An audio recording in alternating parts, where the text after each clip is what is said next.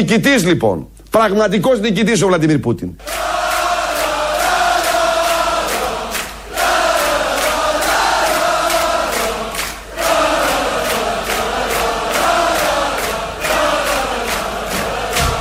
Πραγματικός νικητής ο Βλαντιμίρ Πούτιν.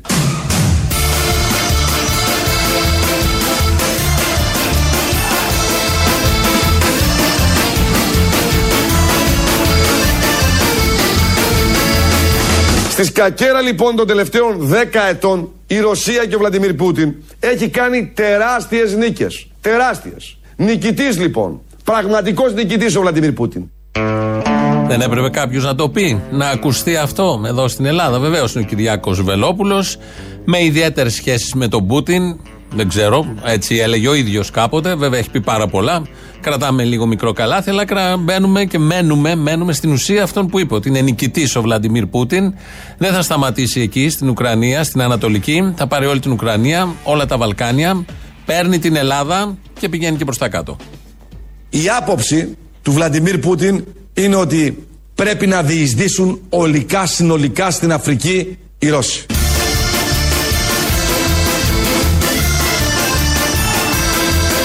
Ακούστε σας λέω εγώ.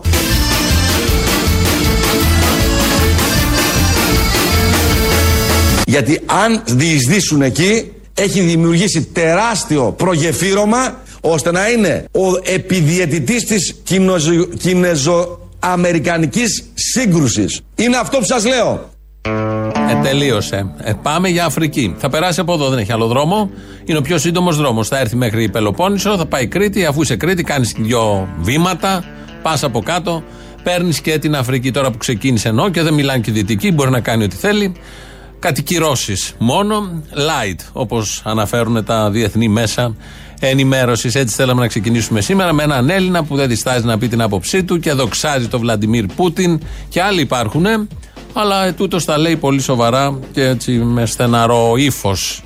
Όπως όλα τα υπόλοιπα επιστολές Ιουσού, φάρμακα και άλλα. Ε, Όμως δεν θα έρθει εδώ ο Πούτιν ή μπορεί να έρθει με άλλους όρους για να περάσει να πάει στην Αφρική. Διότι εδώ έχουμε πρωθυπουργό, έχουμε κυβέρνηση και έχουμε και κυβερνητικό εκπρόσωπο.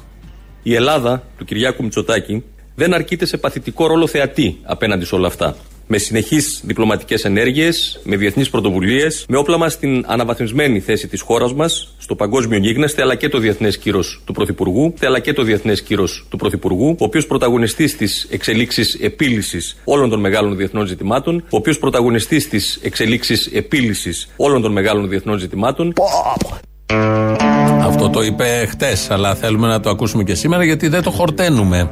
Ότι ο Πρωθυπουργός μιας μικρής χώρας, 10 εκατομμυρίων, είναι πρωταγωνιστής στις διεθνείς εξελίξεις με το διεθνές του κύρος. Πρωταγωνιστή σε αυτές τις εξελίξεις, ρυθμίζει, πηγαίνει, κάνει, τον ρωτάνε όλοι, δεν γίνεται ρούπι. Ο Πούτιν κάθε μέρα μιλάει με τον Κυριάκο Μητσοτάκη. Επειδή το έγραψε ως κείμενο ο κύριος Οικονόμου, κυβερνητικός εκπρόσωπος, και το απήγγειλε στο press room, μας άρεσε αυτό, το ακούσαμε χθες, το ακούσαμε και σήμερα, γιατί υπάρχει και συνέχεια σε αυτήν την. Δηλαδή δεν είναι μια μπαρούφα που του ήρθε του Οικονόμου. Είναι κυβερνητική άποψη όλο αυτό, οπότε γίνεται καλύτερο. Αλλά πριν ακούσουμε ποιος το συνέχισε σήμερα, να ακούσουμε πώς ακριβώς αντιλαμβάνεται το ρόλο του ως πρωταγωνιστής της διεθνής εξελίξης ο ίδιος ο Κυριάκος Μητσοδάκη. Έχω ήδη επικοινωνήσει σε αυτή την κατεύθυνση με την εδαφική ακαιρεότητα της Ουκρανίας για την οποία εργαζόμαστε.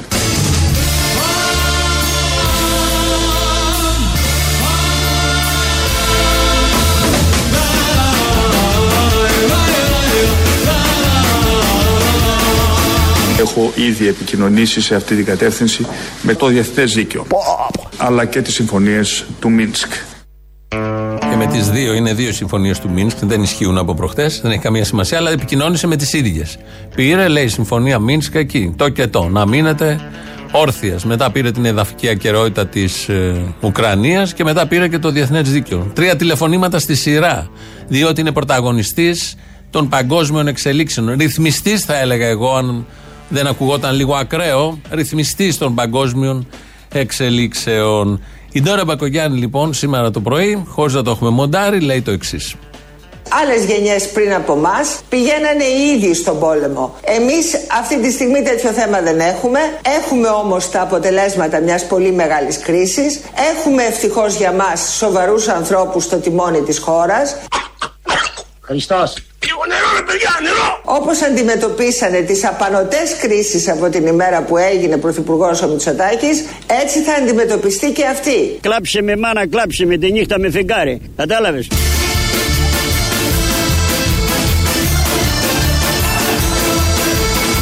Έχουμε ευτυχώς για μας σοβαρούς ανθρώπους στο τιμόνι της χώρας. Μμμ, πολύ ευχάριστο αυτό.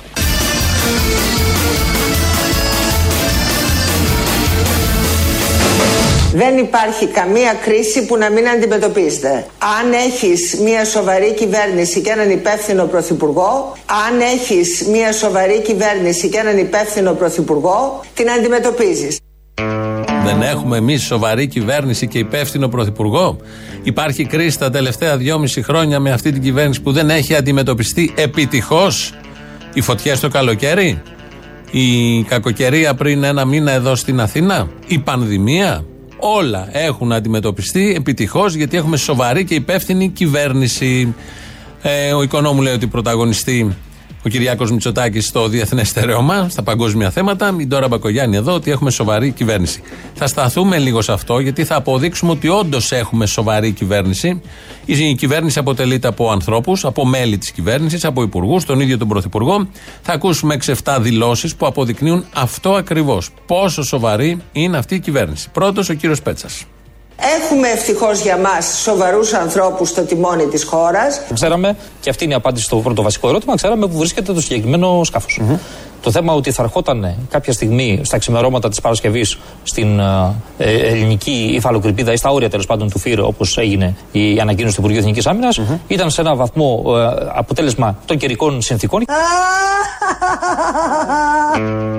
Μιλάει εδώ ο κύριος Πέτσας για το Roots Rage, το τουρκικό πλοίο που το είχε πάρει ο αέρας. Αν αυτό δεν είναι δείγμα σοβαρότητας, κυβερνητικός εκπρόσωπος τότε είχε πει ότι ο αέρας το έσπρωξε, ήρθε προς τα εδώ. Ευτυχώς σταμάτησε ο αέρας γιατί θα είχε φτάσει εδώ, ακριβώς που είναι τα παραπολιτικά. Είναι ένα δείγμα σοβαρής κυβέρνησης. Δεύτερο δείγμα σοβαρής κυβέρνησης είναι ο ίδιος ο κύριος Οικονόμου κυβερνητικός εκπρόσωπος.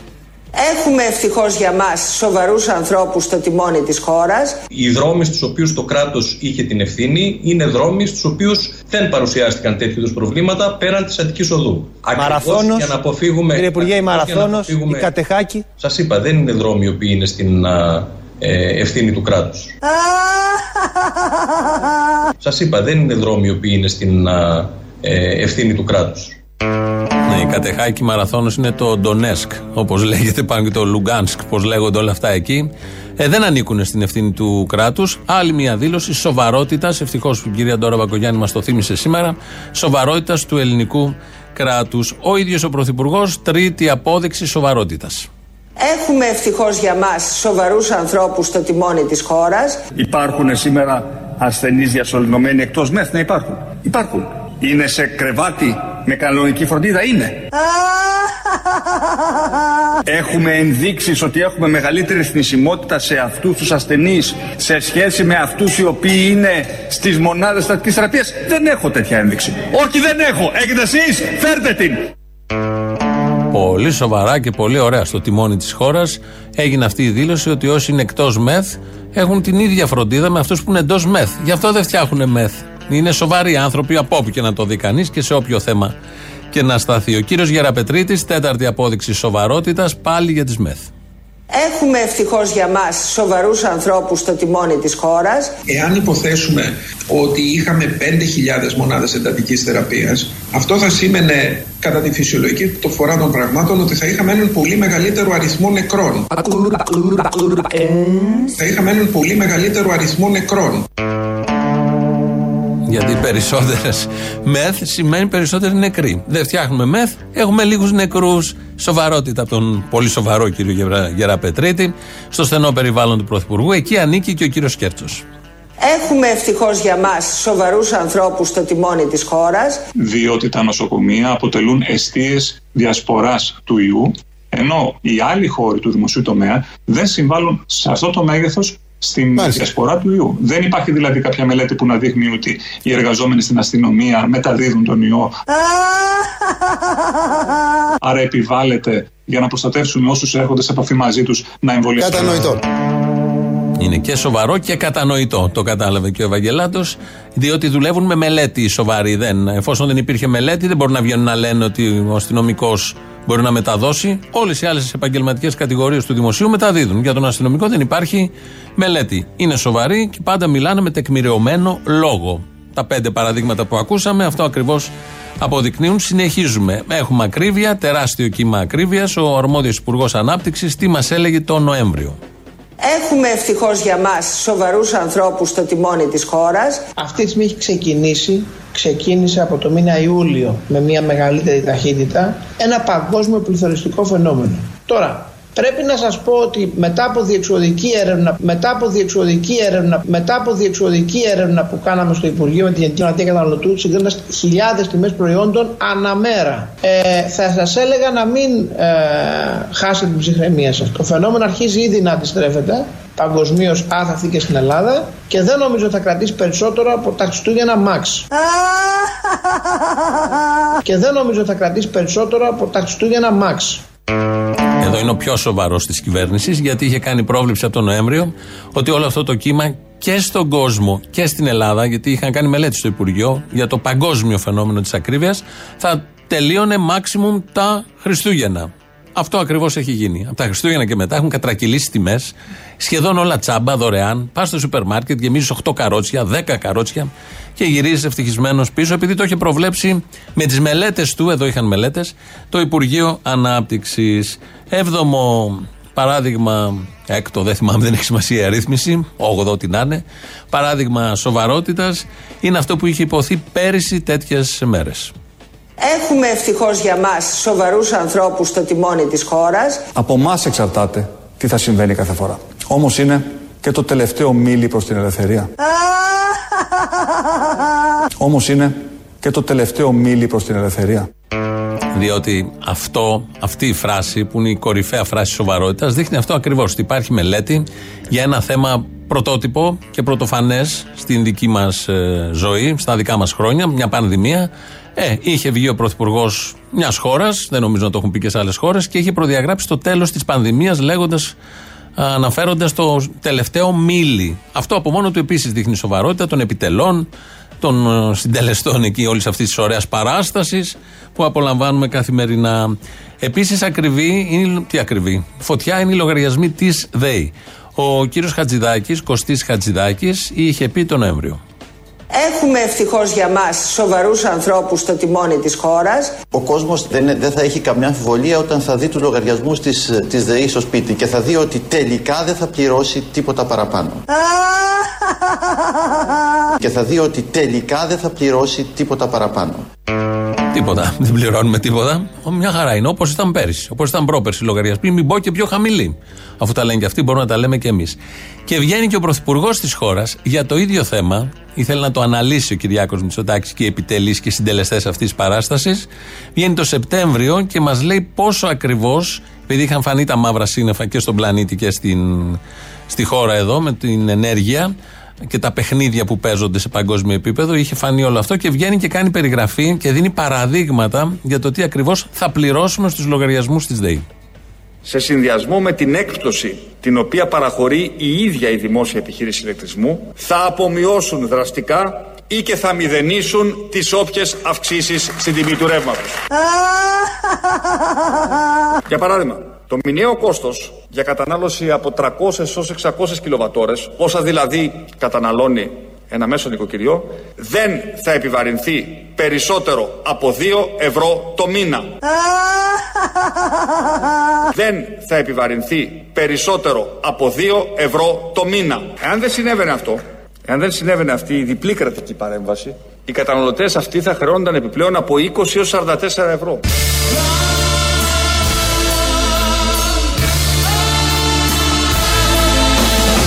Έχουμε ευτυχώς για μας σοβαρούς ανθρώπους στο τιμόνι της χώρας. Τυχαίο, δεν νομίζω.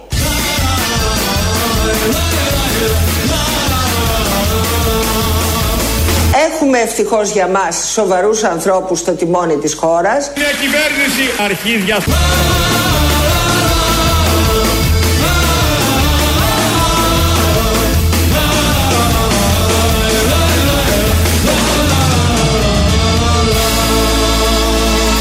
Δεν συνέβαινε αυτή η διπλή κρατική παρέμβαση, οι καταναλωτές αυτοί θα χρεώνονταν επιπλέον από 20 έως 44 ευρώ.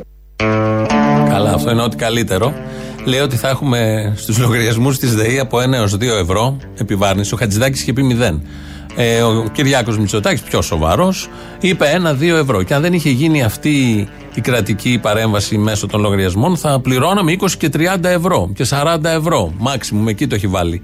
Που το μήνυμο που πληρώνει κάποιος είναι 100 και 200 ευρώ, επειδή κάναν την κρατική παρέμβαση. Και όχι 1 και 2 ευρώ σε καμία απολύτως περίπτωση. Αυτά τα καραγκιόζλίκια. Περί σοβαρότητας, ευτυχώς, όπως λέει και τώρα Μπακογιάννη, έχουμε σοβαρούς ανθρώπους, φάνηκε, και φαίνεται και κάθε μέρα στο τιμόνι της χώρας. Και φαίνεται και κάθε μέρα που περνάει πόσο σοβαροί είναι αυτοί οι άνθρωποι. Και αυτό είναι πολύ αισιόδοξο μέσα στον παγκόσμιο κατακλυσμό που ζούμε. Είπαμε παγκόσμιο κατακλυσμό, πρέπει να πάμε σε έναν άνθρωπο του πνεύματος. Είναι από την Κύπρο, στενό μας συνεργάτης, ο Μητροπολίτης Μόρφου. Του λέει, μα πόσος κόσμος έρχεται στη χάρη σου; Γυρίζει ο Άγιος Ιωάννης και του λέει, νομίζουν πως κοιμάμαι, ότι είμαι νεκρός και δεν με υπολογίζουν οι χριστιανοί. Εγώ τους βλέπω και τους ακούω τι λένε και πάλι μπαίνω στη λάρνακά μου. Πολλή αμαρτία στον κόσμο, πολλή ασέβεια και πολλή απιστία. Ο ευαίσθητος πατήρ Ιάκωβος γυρίζει και του λέει «Γιατί τα λες αυτά Αγιέ μου» επαναλαμβάνει ο Άγιος Ιωάννης «Πολλοί έρχονται Πάτερ Ιάκωβε, αλλά λίγα είναι τα τέκνα μου. Γι' αυτό πρέπει να γίνει πόλεμος, γιατί πολλή αμαρτία στον κόσμο. Τότε ο ευαίσθητος και συμπονετικότατος Ιάκωβος «Όχι Άγιέ μου», του είπα ταραγμένος «Ύστερα Άγιε μου Ιωάννη, αν γίνει έξαφνα ο πόλεμος, θα χαθούν και ψυχές πριν προφτάσουν να μετανοήσουν. Απάντησε λυπημένος με μια σταθερή φωνή ο Όσιος. Πρέπει να γίνει πόλεμος. Πρέπει να γίνει πόλεμος. Πρέπει να γίνει πόλεμος. Έρχεται και ο γέροντας στο μοναστήρι, μου λέει Διάκο, μου Διάκος. Είδα τον Άγιο Ιωάννη. Λέει το είναι η πρώτη φορά. Ναι μου λέει, αλλά δεν ήταν καλά αυτά από τα χαπάρια που μου είπε. Πρέπει να γίνει πόλεμος μου είπε. Του λέω, μα πότε να γίνει. Παιδί μου καιρούς και χρόνους ο Θεός γνωρίζει. Αλλά για να μου πει ο Άγιος δεν είναι μακριά. Το βασικό είναι ότι πρέπει να γίνει πόλεμος. Ποιος το λέει αυτό, το λέει ο Άγιος Ιωάννης ο Ρώσος, τον οποίον επισκέφθηκε ο Όσιος Ιάκωβος, νομίζω, ναι, ο Όσιος Ιάκωβος, τον οποίον Όσιο Ιάκωβο τον έβλεπε όταν ήταν διάκος ο Μητροπολίτης Μόρφου. Όλα αυτά χωρίς ναρκωτικά. Και του λέει, ή μπορεί, μπορεί και με ναρκωτικά, δεν βάζουμε το χέρι στη φωτιά. Του λέει ο Άγιος Ιωάννης Ρώσος, στον Όσιο, πρέπει να γίνει πόλεμος, πρέπει να γίνει πόλεμος, το, με σταθερή φωνή, το, με σοβαρή φωνή, δηλαδή δεν είναι κανένα χαβαλέ, θα γίνει και κανένας πόλεμος, ήταν σοβαρή. Είναι Άγιοι. Οι Άγιοι, όπως ξέρουμε και όσοι, και με κάτι σειρές του Μέγκα, είναι σοβαροί. Δεν μπορεί να είναι ασόβαροι. Και γυρίζει ο Όσιος Ιάκωβος προβληματισμένος και λέει στον Μόρφου, ο οποίος ζει από όλους αυτούς, ζει ο Μόρφου, μάλλον, και του λέει ότι μου συναντήθηκα με τον ε, Άγιο Ιωάννη. Και του λέει ο Μόρφου, πρώτη φορά είναι. Ήταν στην καθημερινότητά τους. Έβγαινε έξω από το μοναστήρι, έβλεπε έναν Άγιο, γύριζε πίσω, του έλεγε Είδα τον Άγιο και του είπε για τον πόλεμο. Όλα αυτά τα έλεγε στο κήρυγμα κάτω εκεί στους Κυπρίους. Τίποτα δεν είναι χωρίς απάντηση. Όλα ερμηνεύονται για το τι γίνεται στην Κύπρο, πώς νιώθουν οι Κύπροι. Και ή θα γίνει πόλεμος, έχουμε δίλημα τώρα εδώ, πρέπει να επιλέξουμε. Ή θα γίνει πόλεμος, ή θα γίνει κάτι με τα παιδιά. Ο Ιάκωβος ήταν ένας πρίγκιπας. Παιδί μου μου λέει να ξέρεις ότι εάν δεν γίνει πόλεμος τα παιδιά που θα γεννηθούν από τη δική σας γενιά, από τα παιδιά των παιδιών σας, έτσι μου είπε. Τα παιδιά των παιδιών σου μου λέει δεν θα είναι κανονικά παιδιά, θα είναι διαβολόπαιδα. Με αυτές τις διδασκαλίες που έχουν μου λέει από όλους αυτούς που θα έρθουν. Άκου τι μου είπε. Θα είναι διαβολόπαιδα. Γι' αυτό θα προτιμήσει ο Θεός μου λέει να κάνουμε ένα ξεκαθάρισμα και ό,τι μείνει. Καλός ο Θεός. Πρώτον, πολύ καλός ο Θεός που προτιμάει το ξεκαθάρισμα. Το δίλημα είναι ή γίνεται πόλεμος ή τα παιδιά θα γεννηθούν διαβολόπαιδα. Δηλαδή, ή θα γεννηθούν διαβολόπαιδα ή θα πάνε στα φέρετρα. Ε, Καλύτερα πόλεμος. Να γίνει το ξεκαθάρισμα επειδή είναι θέλημα Θεού. Αυτά τα ωραία από την θρησκεία μας, πάντα μπροστά. Πολύ προχώς, συγκεκριμένος Μητροπολίτης. Να μείνουμε λίγο στα του πολέμου, γιατί ανήκουμε στο ΝΑΤΟ και εφόσον ανήκουμε στο ΝΑΤΟ, σε αυτή τη μεγάλη συμμαχία της ειρήνης. Είναι συμμαχία της ειρήνης, με αποδείξεις και με βίντεο. Ότι όπου έχει πάει το ΝΑΤΟ έχει φέρει την ειρήνη, την προκοπή, την ανάπτυξη και την ευμάρεια και την ευημερία στους ανθρώπους. Θυμηθείτε λαούς, εδώ πιο κοντινή μας, οι Ιουκοσλάβοι. Δεν ξέρω αν θα πάει στην Ουκρανία το ΝΑΤΟ. Ε, σύμφωνα με τον Άγιο, τον Όσιο Ιάκωβο που συνάντησε τον Άγιο Ιωάννη, πρέπει να πάει για να γίνει ο πόλεμος. Αλλά όμως το ΝΑΤΟ είναι καλό και κλείνουμε το πρώτο μέρος έτσι όπως το ξεκινήσαμε με Βελόπουλο. Οι Αμερικανοί πάλευαν στην ισορροπία τρόμου να μην έχουμε σύγκρουση. Διότι αυτή η σύγκρουση θα τίνανε στον αέρα το ΝΑΤΟ. Όλο το ΝΑΤΟ. Κυρίως την νοτιοανατολική πτέρυγα που εκεί οι δύο χώρες έχουν ισχυρές στρατιωτικές δυνάμεις. Γιατί και η Ελλάδα είναι ισχυρή και υπολογίσιμη δύναμη στο ΝΑΤΟ. Πολύ μεγάλη δύναμη και στο ναυτικό και στην αεροπορία έχουμε ισχυρή δύναμη. Και είμαστε από τους πλέον ισχυρούς στρατιωτικά κόλους στο ΝΑΤΟ.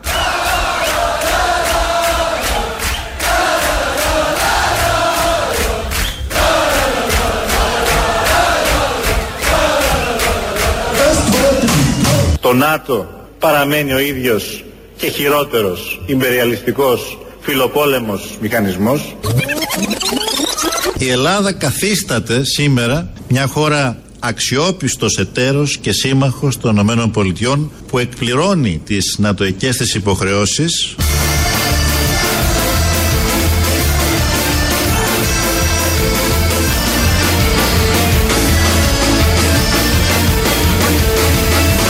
Τσίπρας και ΝΑΤΟ το ίδιο συνδικάτο.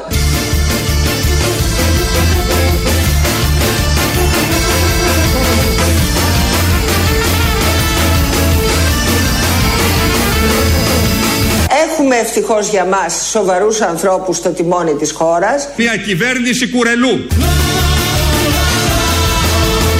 Το πανηγυρίζουμε κιόλας. Ακούσαμε και τον Τσίπρα, τα πριν και τα μετά. Ακούσαμε τον Βελόπουλο, ακούσαμε και τον Μητσοτάκη Τσίπρας και να το ίδιο συνδικάτο. Και θυμηθήκαμε πάλι την τώρα Μπακογιάννη με την σοβαρή κυβέρνηση, τους σοβαρούς ανθρώπους στο τιμόνι της χώρας. 2.11.10.80.880 τηλέφωνο επικοινωνία. Σας περιμένει μέσα, σοβαρός κι αυτός. Εδώ είναι όλοι οι άλλοι. Δεν θα τον αποστόλεις.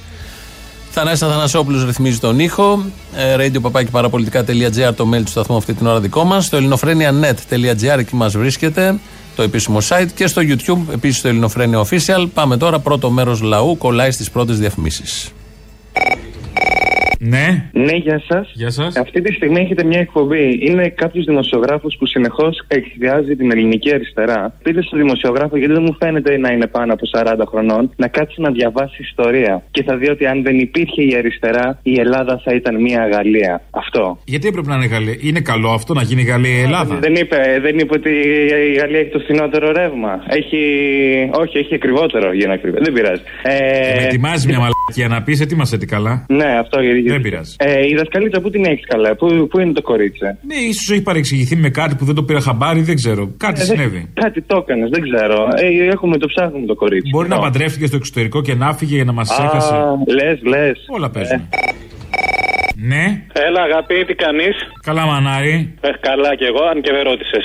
Να σου πω, έμαθες ε, ποιος συμμετέχει στην επένδυση της φαρμακευτικής κάναβης; Στην επένδυση, ποιος, ο Καρανίκας; Όχι, ο Μιλιώνης της Ενέργα. Α το διάλογο, αποκλείεται. Αποκλείεται, αποκλείεται. Και όμως συμμετέχει, αγαπημένε, ο άνθρωπος ο οποίος πιστόλια στο ελληνικό δημόσιο. Δεν είναι ο Θοδόρο που ξανασυνεργάζεται. Μου κάνει τρομερή εντύπωση. Μου κάνει τρομερή. Δεν το πίστευα αυτό. Ε, συνεχίζει να έχει δικηγόρο το βορίδι. Ε, δεν αποκλείεται στο επόμενο κανόνι που θα έχει. Λογικά, φαντάζομαι. Αν γίνει κανόνι στη φούντα, εντάξει. Εκεί θα ξεσηκωθούμε. Τέλειο θα είναι. Εκεί θα γίνει χαμός. Να πάρω. Ναι. Ναι, γεια σας. Γεια σας. Βαρέα και αμφιγεινά πρέπει να κολλήσετε στο θύμιο. Γιατί τι θα πάθει; Ε, όχι, έχει ήδη πάθει. Δεν είναι κούκου, είναι ρεγκούκου. Α, παπά. Α, τον καημένο είδες; Ε, ναι. Ε, νομίζω ο θύμιο είναι πρέπει... κούκου, αυτό είναι το θέμα. Ο θύμιο είναι κούκου. όχι, ο καημένος τον βάζετε κάθε μέρα να ακούει τον. Ε, αυτόν, τι να τον πω, δεν ξέρω πώς να τον πω. Όχι, τον τρώει κόλος του, καλά να πάθει. Στο περιστέρι, 1,729. Στην Αθήνα στη Ρεγκούκου, 1,737. Εσύ ξέρεις καλύτερα. Σε φιλό. Ναι. Αλήτη, ρε, είσαι ένας αλήτης παλιοκουμούνι, ρε. Μωρή, πώς τα έχει γλιτώσει από το χτυκιό; Το τέλος σου, ρε, σατά. Μωρή Λουκά. Παλιοκουμούνι. Τίποτα δεν σε λιγάει. Το τέλος σου, σε προειδοποιώ. Τι δια... Ποια είναι η προειδοποίηση; Σου, ρε, ότι ήρθε το τέλος του παλιοκουμούνι. Είναι αυτό προειδοποίηση, Μωρή. Να ακούγεσαι σαν τον Άδωνη; Είναι αυτό; Άι, Μωρή, ντροπή, δεν τρέπεσαι. Ποια είναι του σατανά, δεν Δεν είχες χειρότερο να γίνεις, το βρήκες. Άι, συχτήρ. Ναι. Αποστολάκο. Αποστολάκο. Έλα να σου πω.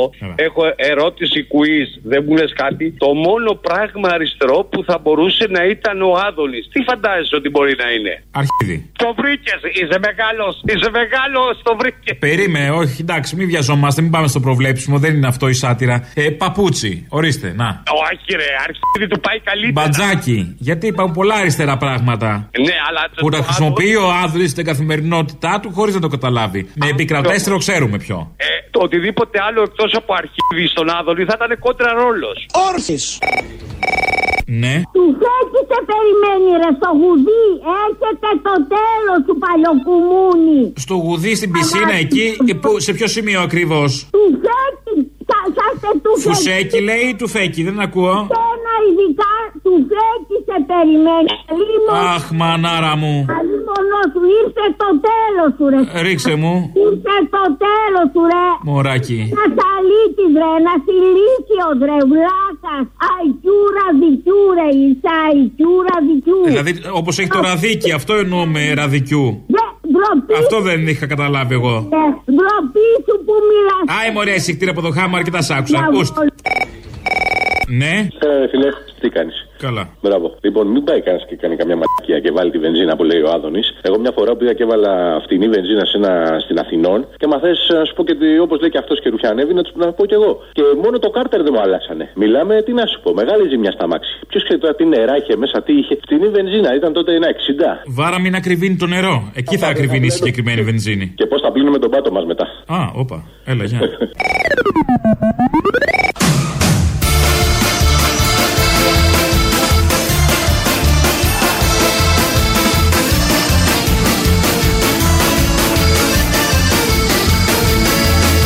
σε συνδυασμό με την έκπτωση την οποία παραχωρεί η ίδια η δημόσια επιχείρηση ηλεκτρισμού θα απομειώσουν δραστικά ή και θα μηδενίσουν τις όποιες αυξήσεις στην τιμή του ρεύματος. Για παράδειγμα, το μηνιαίο κόστος για κατανάλωση από 300 έως 600 κιλοβατόρες, όσα δηλαδή καταναλώνει ένα μέσο νοικοκυριό, δεν θα επιβαρυνθεί περισσότερο από 2 ευρώ το μήνα. Περισσότερο από 2 ευρώ το μήνα. Εγώ τα δίνω. 2 ευρώ το μήνα για τη ΔΕΗ και για την παγκόσμια ενεργειακή κρίση, χαλάλι. 2 ευρώ δίνετε το μήνα και σας έχει φανεί ότι δίνετε 300, 400, 1000, 800. Βγαίνετε και λέτε, προσέξτε καλύτερα το λογαριασμό, είναι 2 ευρώ το μήνα. Δεν μπορεί να είναι τα ποσά που λέτε, διότι είστε και λίγο βλαμμένοι. Δεν ξέρει εδώ ο πρωθυπουργός της χώρας τι ακριβώς γίνεται. Έκανε, έδωσε παράδειγμα. Δεν είπε μόνο ότι θα απομειωθεί η φράση η περίφημη, αλλά είπε ότι στο παράδειγμά του θα δώσετε 2 ευρώ το μήνα. Για 2 ευρώ το μήνα έχει γίνει ένας μεγάλος χαμός και διαμαρτύρεστε συνεχώς ότι δεν σας φτάνουν και διαδηλώσεις τώρα οι ταξιτζίδες. Το Σάββατο τα συνδικάτα και το πάμε κάτω στο κέντρο της Αθήνας για όλα μαζί. Ακρίβεια, υγεία, αυξήσεις, πόλεμος. Όλα μαζεύονται τα θέματα. Είστε λίγο μίζεροι, εκεί ήθελα να καταλήξω. Ενώ συμβαίνουν αυτά στον πλανήτη και αυτά εδώ στη χώρα, έχουμε εμείς εδώ τα δικά μας. Ο Άρης Πορτοσάλτε χτύπησε το πρωί και τρεντάρει στο Twitter.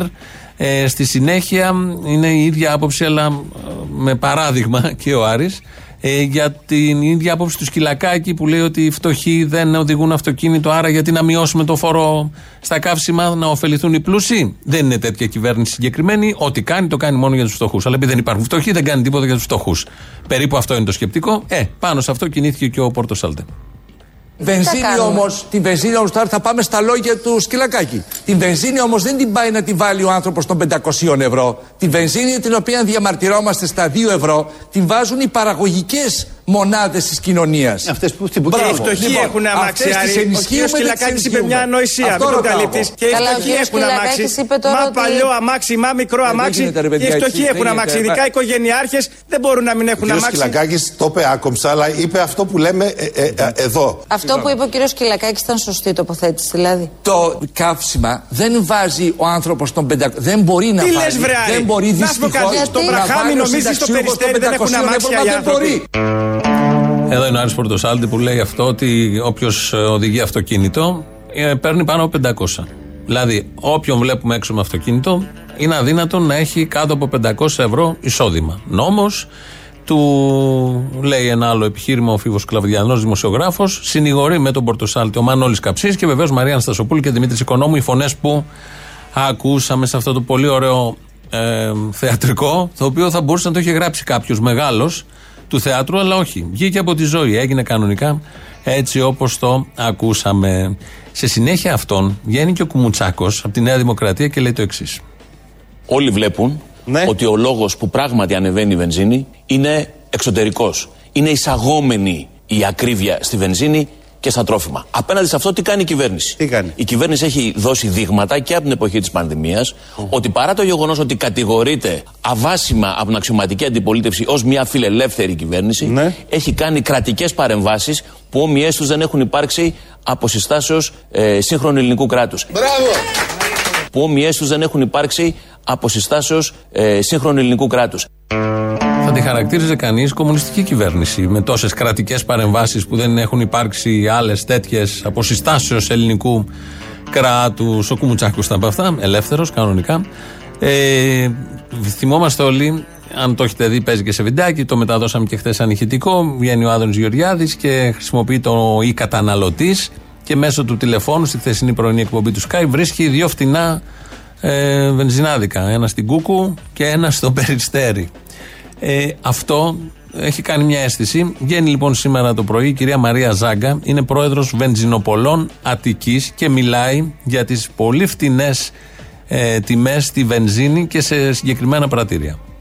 Οι τιμές έχουν ανέβει πάρα πολύ. Εκείνο που πρέπει να πούμε ότι έχει σημασία ο κόσμος να προσέχει, επειδή Ναι. είναι πολύ ακριβή η βενζίνη, να προσέχει την ποιότητα και την ποσότητα. Τώρα θα μου πείτε, κυρία Ζάκα, θα γίνει ειδικός ο άλλος. Μην ψάχνετε για πολύ φτηνή βενζίνη. Τη στιγμή που έχει ακριβήνει η τιμή στα δηληστήρια, έχουμε τιμολόγια και αγοράζουμε. Δεν μπορεί εγώ να βλέπω μαγαζιά στην τιμή που αγοράζω χονδρικός ε, ε, να πουλάνε λιανικός. Δεν Αυτές μπορεί οι να βγαίνει παγίδες, ο κυρία υπουργός Ζάκα, για και να το κάνουμε λέει, Σου λέει, ας πούμε, εδώ, ας πούμε, στο περιστέρι, ένα 729. η κυβέρνηση έχει υποχρέωση να ψάξει τα φτηνά μαγαζιά μήπως κρύβουν παγίδες. Γιατί τα μαγαζιά που πιάνουν με πρόβλημα είναι τα φτηνά μαγαζιά. Και ξέρετε, μία μηχανή αυτοκινήτου που θα χαλάσει πάνω από χιλιάρικο πάει. Είναι αμαρτία αυτό Δηλαδή, το πράγμα. να ρω- Η τιμή σήμερα είναι 1,88. Θα το βρείτε 1,85.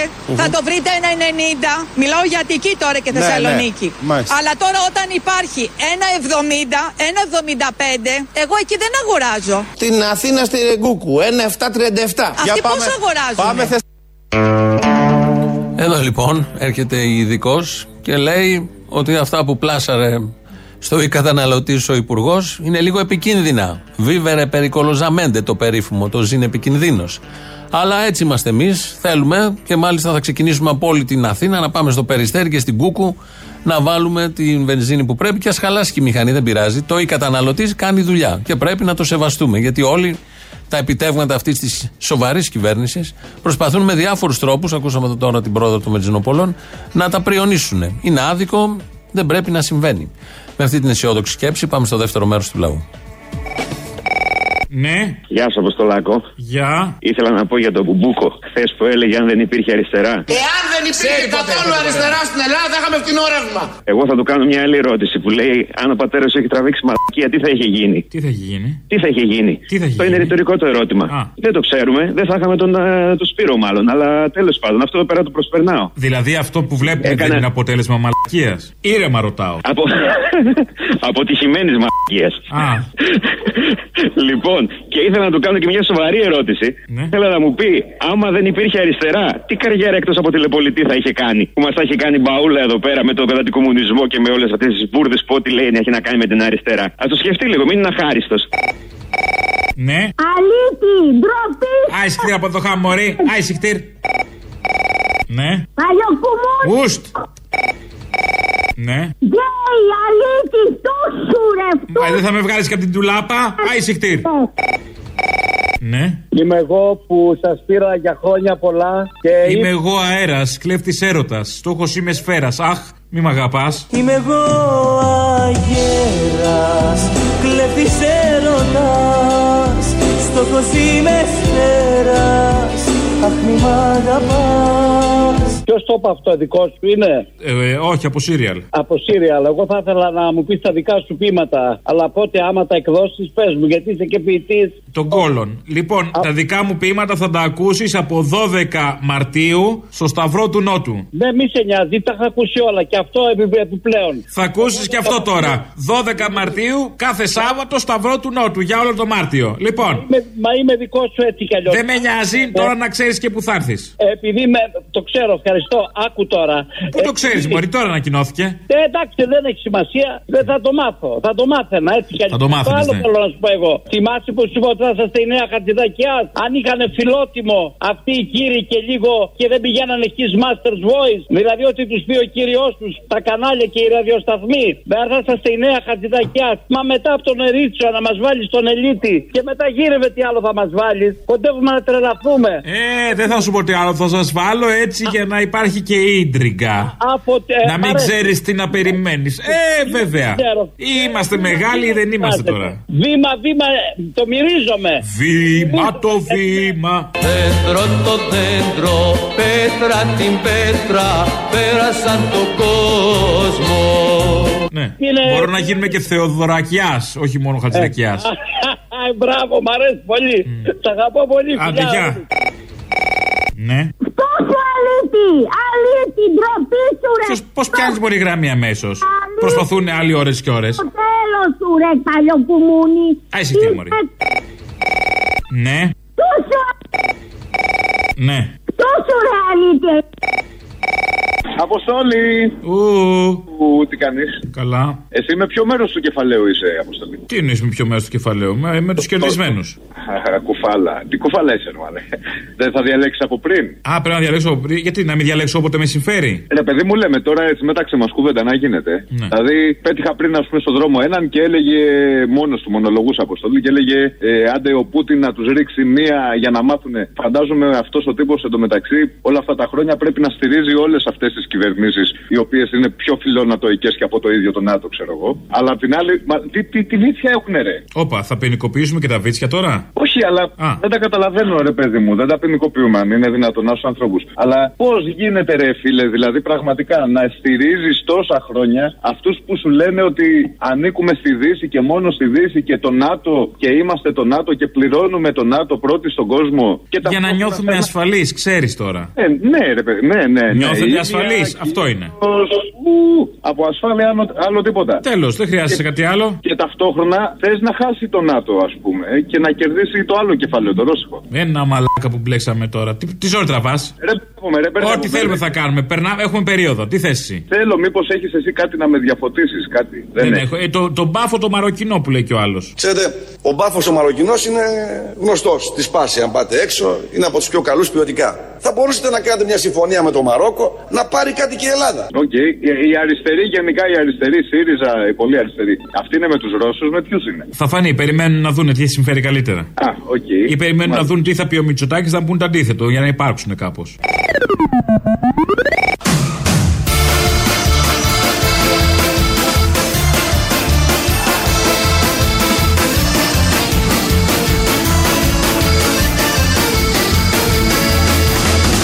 Έχουμε όμως τα αποτελέσματα μιας πολύ μεγάλης κρίσης.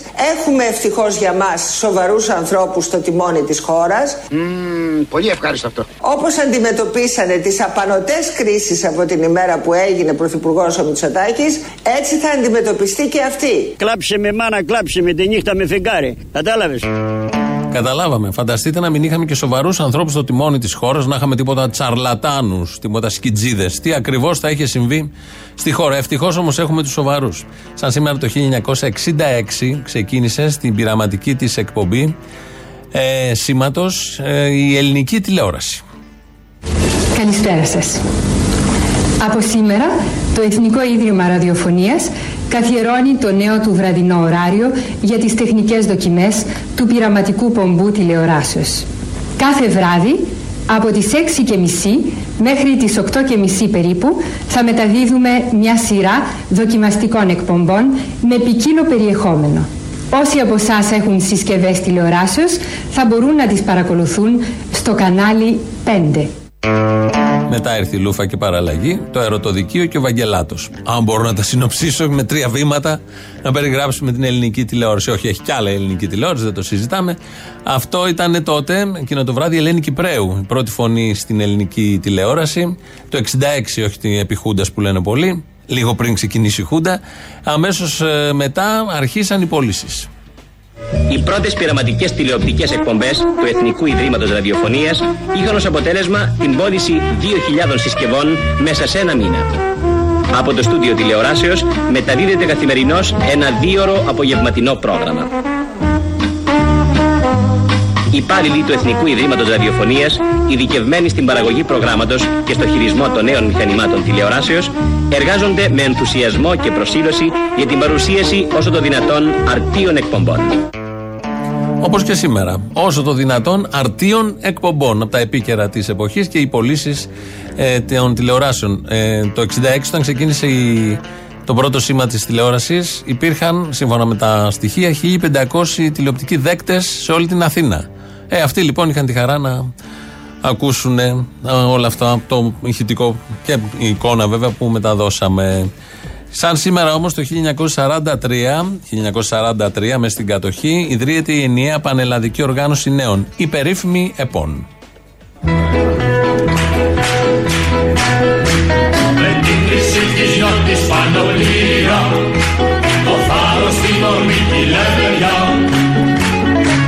Πετάμε στον αγώνα στην θυσία.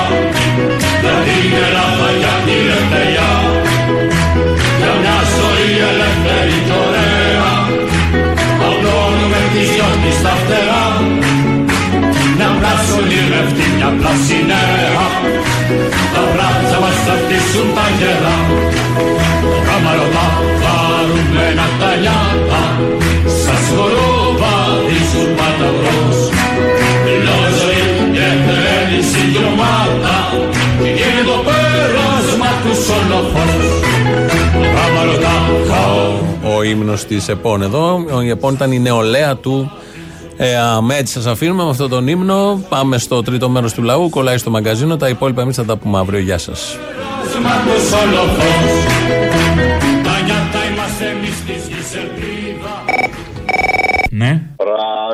Πράσβηταρ, Γιάμπρανη, Τουρούσκι. Παπλιλί, του μάνι να ντρετκόι. Συνέχισε. Διχάδι, λανάμπερε κατιούσα, να βυσό, κοινάμπερε κουτρόι.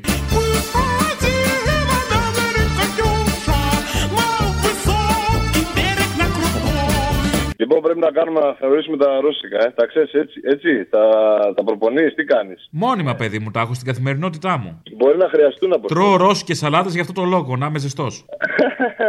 Καλό, ωραίος.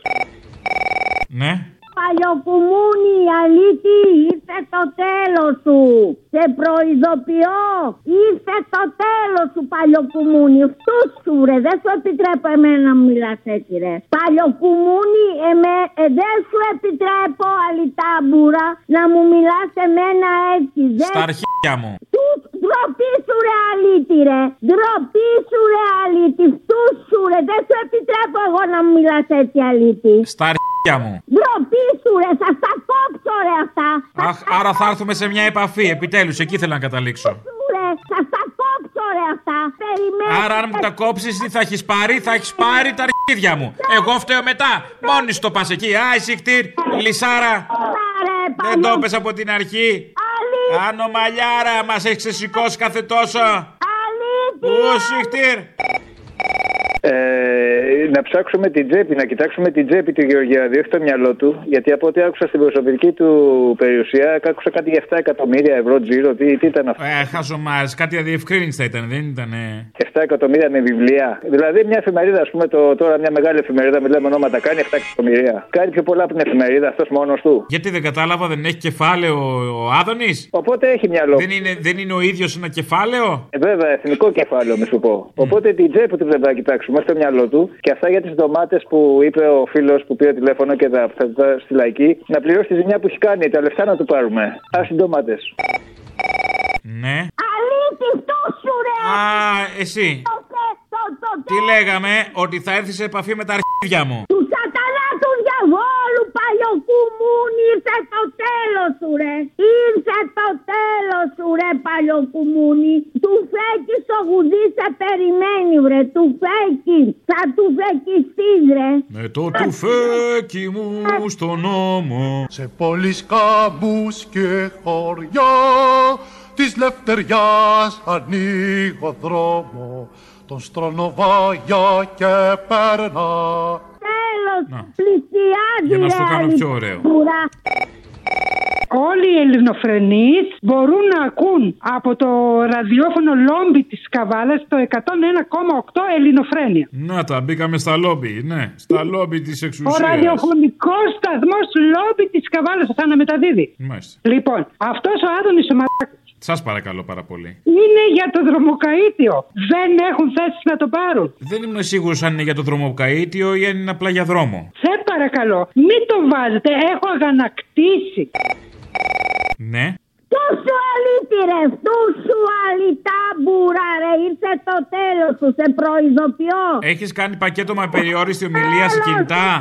Ήρθε, ήρθε, θα σε του φεκίσουμε. Άμα δεν χρεώνεσαι, δεν το ευχαριστιέμαι. Αν χρεώνεσαι, να σε αφήσω κανένα μισάωρο να τα λες. Τι σε περιμένει βρε, ήρθε το τέλος σου, του σου ρε αλήτη, του σου ρε αλήτη αλητάμπουρα. Θες να προχωρήσουμε στο, στο παρασύνθημα; Του αλήτη, Θες να βγούμε για ραντεβού; Του σου αλήτη. Θες να κάμω με τον έρωτα; Μάθαμε τον έρωτα στα σκαλιά της εισόδου παίζοντας κρυφτό βόλους και κουτσό Σατανά παλιοκουμούνι, παλιοκουμούνια. Ε, δεν ευχαριστιέσαι. Τι να σε κάνω; Πρότεινα και το δυνατό μου κομμάτι και δεν θες. Ε, τι να σε κάνω;